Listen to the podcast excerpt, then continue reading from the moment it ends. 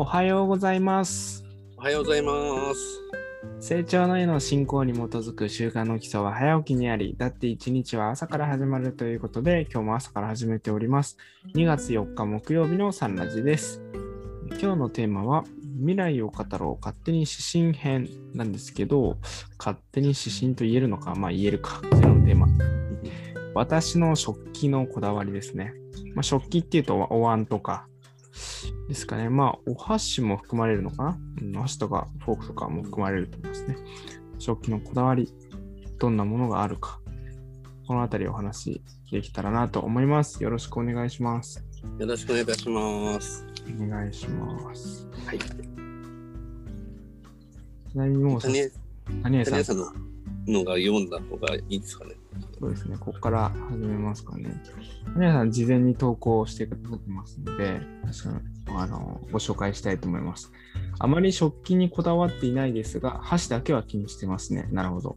箸が変わるだけで味が変わりますよね。ああ、確かに。また以前は味噌汁を飲むときもカップでいただいていた時期がありましたが、今はお椀にしています。温かさが持続して口当たりも優しいです。料理に適した食器を使い分けたいですね。っていうことですね。うーん。いいですね。皆さんいかがでしょうか？食器のこだわり教えてください。はい。では、私、高橋からいきます。えっと、まあ、じ実はというか何を隠そう食器へのこだわりが全然なかったんですよね。え正直なところなんあのもう何でもよかったというかあのというのも結婚したら、えーその妻となる方が多分食器とかも多分全部その結婚のタイミングで一掃するだろうなということを一人暮らしの時には思っていたのでだからそれこそ、えーその当時ですので、えー本当にもういかに安く済ませるかっていうことしか考えてなかったですね。でその時に買った食器がうん結婚した時に、えーそのままそのままねあの妻の方が使ってたんですよね。で、未だにだから使ってる食器とかもあるんですけども、えーまあよく、よくこのあの値段で買って、こんだけの20年近く持ってるなって思うのが結構あるなとは思うんですけど、なんか、なので、あの、そろそろ、なんかちょうどこの食あの食器のこだわりというところじゃないですけど、あの、ちょっと食器一掃したいねって一新したいねっていう話をちょうどなんか昨日妻としてたなとかと思って、えーこれからだからこだわっていきたいなって思っています。まあその中で一つだけすごいこだわってる食器があってそれは私の茶碗なんですけど、えー中学2年生の時にもう今までその使ってたお茶碗では全然足りなくなっちゃって、ああの一人一人でこう増水ができる、えー、蓋蓋がこうなんだろうお茶碗になってるそういう中の鍋があったんですけどそのだから増水用の茶碗なので結構でかいんですよね。大きいんですけどそれを中学2年生から使ってるんですけどそれだけはいまだにいまだになんかこうすごい大事に大事に使ってますね。普段はというふ今普段はそれはなんかもうしまってあるんですけどえー中学2年生から今の年になるまで二十何年以上大事に使ってきてるなんか一品ですねそこだけは。すごい愛着が湧いてます。以上です。い 以上でしていいんだか？以上。ですとうございなるほど、なるほど。のこだわりですね。うん。まあ、こだわりあるといえばありますね。まあ、食器はどうしても、その、まだ僕の場合は家族兼用なので、えっと、家族がもともと我が家にあるものうんを使ってる部分がもう大きいんですけど、お椀とか、うんと、箸とか、コップとかは自分で買っても、自分で買ってのを使ってますね。で、は陶器ですかね、焼き物。を使ってます。まあ、今はあのそんなに問題ないのかもしれないですけど、やっぱ10年、20年、30年前なのかな、ちょっと正確な時わからないですけど、やっぱ陶器、まだ全然今ほどその陶器にかける釉薬っていうんですか、そういう釉薬を塗って焼いたりするんですけど、その焼き物自体の添加物がかなり危険な時代があったんですよね。今は多分大丈夫だと思うんですけど、その食食に口に入れる安全性みたいなものが、まあ、そこまで考えられてない、えー食器ですね。とにかく作ればいいみたいな多量生産時代なのかわかんないですけど、だそういうものもなんかあるあったみたいのでで今は、まあ、確認のしようがないので、まあ、そういう安全性っていうのがちゃんと確認できてるよって歌ってるやつうんを、あのー買うようにしてますね。あとやっぱ買ってる、作ってる人たちの顔が見えるものですね。を作っ使っていて、まあ、ただまあ、今あるものも使うた方がいいと思ってるので、その、今あるものも使ってますけど、そういうお椀とかは、そういうものを使っていますね。白い、白い茶碗ですけどね。ぐらいかな。だからこだわってるといえばこだわってます。やっぱり、あのー食事って、えっと、材料を調理して調味料をかけて、だからその材料と調味料と、その作った人の技術だとか思いとかが乗ると思うんですけど、それを器に盛り付ける、その器が食器で、で、その器から、ま、口に運ぶ、それも食器じゃないですか。ってなると、かなりその食器の役割って重要だなと思っていて、まあ、結構何でもいいやって言ってこうカップで食べたりとかもされがちなもの今現在だと特にコンビニでそのままあのされがちだと思うんですけどやっぱ食事も生きているっていうふうに思うとカップに入れられたらなんだよなんだよってなるじゃないですかその服でもちょっとみすぼらしい格好で来たらまあその中でもテンション高くやる人もいますけど、もう大体、えー、なんかちゃんとしたもの着たいなってなるじゃないですか。だからそれやっぱ食材も一緒なのかなって思うと、このこだわりを持つ、その食事が食材が喜ぶようなものを持つっていうのは結構確かに大事だなっていうふうに思って用意するようにはしてますね。だから箸とかもなんかあり合わせではなくて専用に用意するっていうのはなんか僕は結構重要なことだと自分の中では思っていて、うんまあ、食に関してはエネルギーをかけるところだなっていうふうに思ってます。で、食器のこだわり、食器っていうその範囲に収まるかわからないんですけど、あの最近ちょこちょこやるようにしてるのは、食器を温めるっていうことですね。うんあの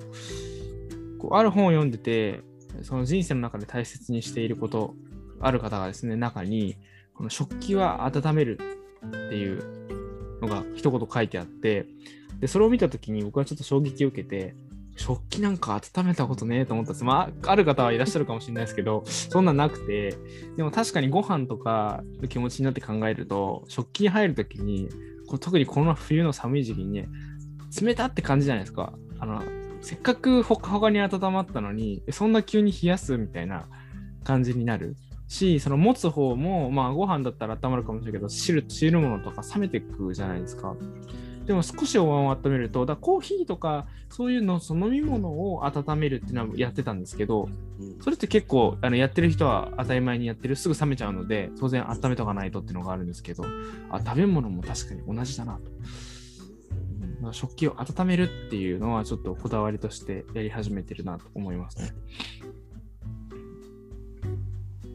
こんな感じですかね。佐藤さんからもいただいてますね。あ、コメント来てますか？チャットでいただいてます。おはようございます。食器へのこだわり、なんとなくすぎ、なんとなくすぎで、なんとなく買ってしまって増えてしまったので、近年は減らすことに注力していましたので、新たに買わないようにしていたりしています。えー子供が割るので安物でいいと思っていましたが、えーいいものを大事にした方がいいという、えー方に変わりましたかね。が、えー娘からもらったふなっしー箸と自分で購入したふなっしーお茶碗はいろいろな思いを横に置いて、ちょっとテンションが上がるのと、その好きなものを選んでくれた娘の気持ちが嬉しくて、使うときにほっこりするので愛用しています。いいですね、いいですね。ああのー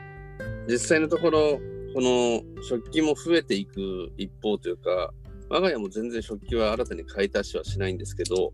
あのー食器を逆に言うと、この捨てるタイミング、新しくしたいなと思うけど、えーなかなかこう食器って割れない。それこそ子供が小さい時になんかこう子供が誤って、えー落として割ってしまった食器とかはあったとしてもそこから、えーそれでも増えてかなかったんですよね。なんか全然ストックがいっぱいあって、えーでもなんだろう私一人暮らしの時に買ってたわけじゃないんですけどなんかの景品であったりとか、なんかこう食器をくれる人結構いいたんですよね。新品の食器くれる人がいて、うんそのまま結婚した時に持ってきちゃったので、なんかこう、その辺からだからこう使っていくというか、なんか、うん。なんかまだまだ眠ってる食器が多分我が家にはいっぱいあるんだろうなって思いながらもう、その辺を出していこうと思うんですけど、なんかこう壊れるまで使おうと思うと、意外と壊れないじゃないですか、食器って。なので、あの、食器をこう買い替えるタイミングというか、新たに下ろすタイミングっていうのも、えーちょっと別の機会にでもお話 できたらいいなぁなんていうことをすごく今日は思いました。あ、谷谷さんからもコメントいただいてますね。うん。えー日本料理店でお食事をしたときに、器の柄など食べるだけでなく見て楽しむことができました。普段の食事ではそこまでできていないですが、料理に合わせた適切なサイズのものを使うと美味しく感じますね。うん、確かにそうですね。うん日本の食器って種類がすごい多いですよね。まあ、うん海外のものって分かんないんですけど、お椀もある、要はご飯のおお椀と汁物のお椀ってそうん。同じじゃないですか、なんか。なんか大体、そのざっくり派からすると同じでいいじゃんって感じなんだけど違いますよね。その汁碗と茶碗っていうのは違って、うん、で箸置きもあるし、こうお皿もちょっとサイズを変えて、なんか中身入るものの中身のバランスと、そうするとそのバランス取れるようによそったりすると思うんですけど、あこれってやっぱり何か理由があるんだろうなっていうのは思いますよね。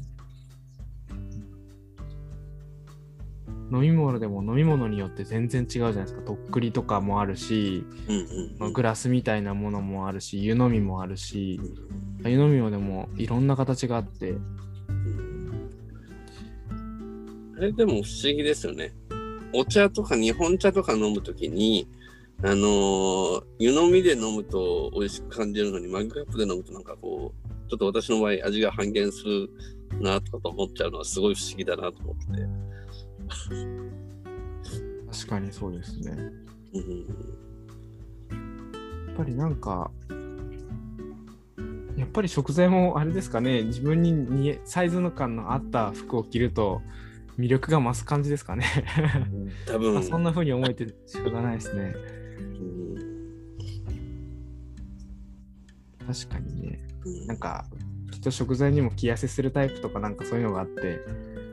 うんジャストサイズだと、ね色合いもそうですけど、うんうん。より引き立つんでしょうね、やっぱり。確かにね。だから食器が何でもいいよっていうのは、こう、確かに、料理店かなんかで言うのは、こう食事の味は当然大事だけれど、うん盛り付け、うんうん、がちょっと違うとすごいこう言われるみたいな、あのプロの世界みたいな、と思うと、盛り付けの重要なポイントですもんね、食器って。うんだから逆に言うとなかなかその日常的には食材であっても食器だとかっていう何度も繰り返し使えるものにこうエネルギーをかけると食材が際立つって意味では、実は経済的っていう、お安く美味しくいただけるっていうのもあるかもしれないなと。あそんなことも感じますね。ありそうですね。みたいなところで感じながら、ぜひ皆さんも何か食器のね、あ、なんかまだ書いてくれてるわ。えーそうそう、子供が割るので、そうそう、子供の食器はプラが普通と思っていましたが、妻が大人と同じで、陶器が良いと言っています。離乳食が始まるのはもう少し先ですが、その際には意識したいですね。千里さん、子供が割るからという点と使いやすさを考えて、娘は国産の木の器を欲しいと言って、私がプレゼントしました。ああ、なるほどね。わかる。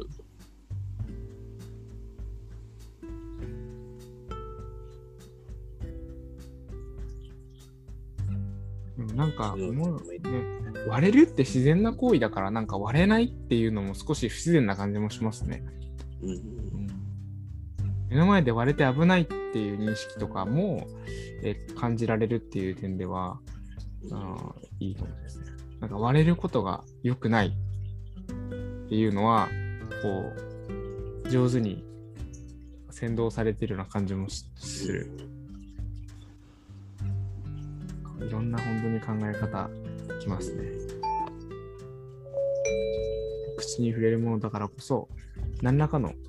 今のものを大事に使うということも多分僕はすごい高橋さんのその今のものを大事に使うっていうのはすごいこだわりだなと思ってるんですよね。やっぱりその価値観、何を大事にしたいのかっていうのが出るから面白いですね。というところで、時計日記をお願いしてもよろしいでしょうか？はい。えーでは読みます。2月4日木曜日。真に偉大なものは目には見えない存在です。真に偉大なものは目には見えない存在です。時計日記でした。ありがとうございます。ます今日のゲストは、えー内田隆橋、リアルリスナー内田千里さん、谷合さんでした。えーということで、今日の、今日のじゃないですね、来週のテーマです。来週のテーマ、木曜日は2月11日、私のリカバリー術。私のリカバリー術ってことで、まあ、テンションがこう下がった時とかですね、気持ちがそう落ち込んでる時にどうやってリカバリーするのか、そんな話をしていきたいと思います。それでは今日も筋肉を高めて明るく元気に参りましょう。ありがとうございました。ありがとうございました。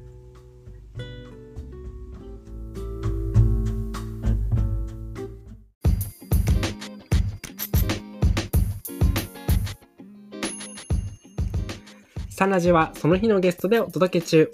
毎朝ユニークな語りでゆったり楽しく深めています。もし成長への教えをしっかり聞きたいという方は、道場や地元講師へご相談を、また皆様からの感想、要望、質問、テーマの投稿を大募集中。詳細は公式ウェブサイトサンラディ .com にアクセス。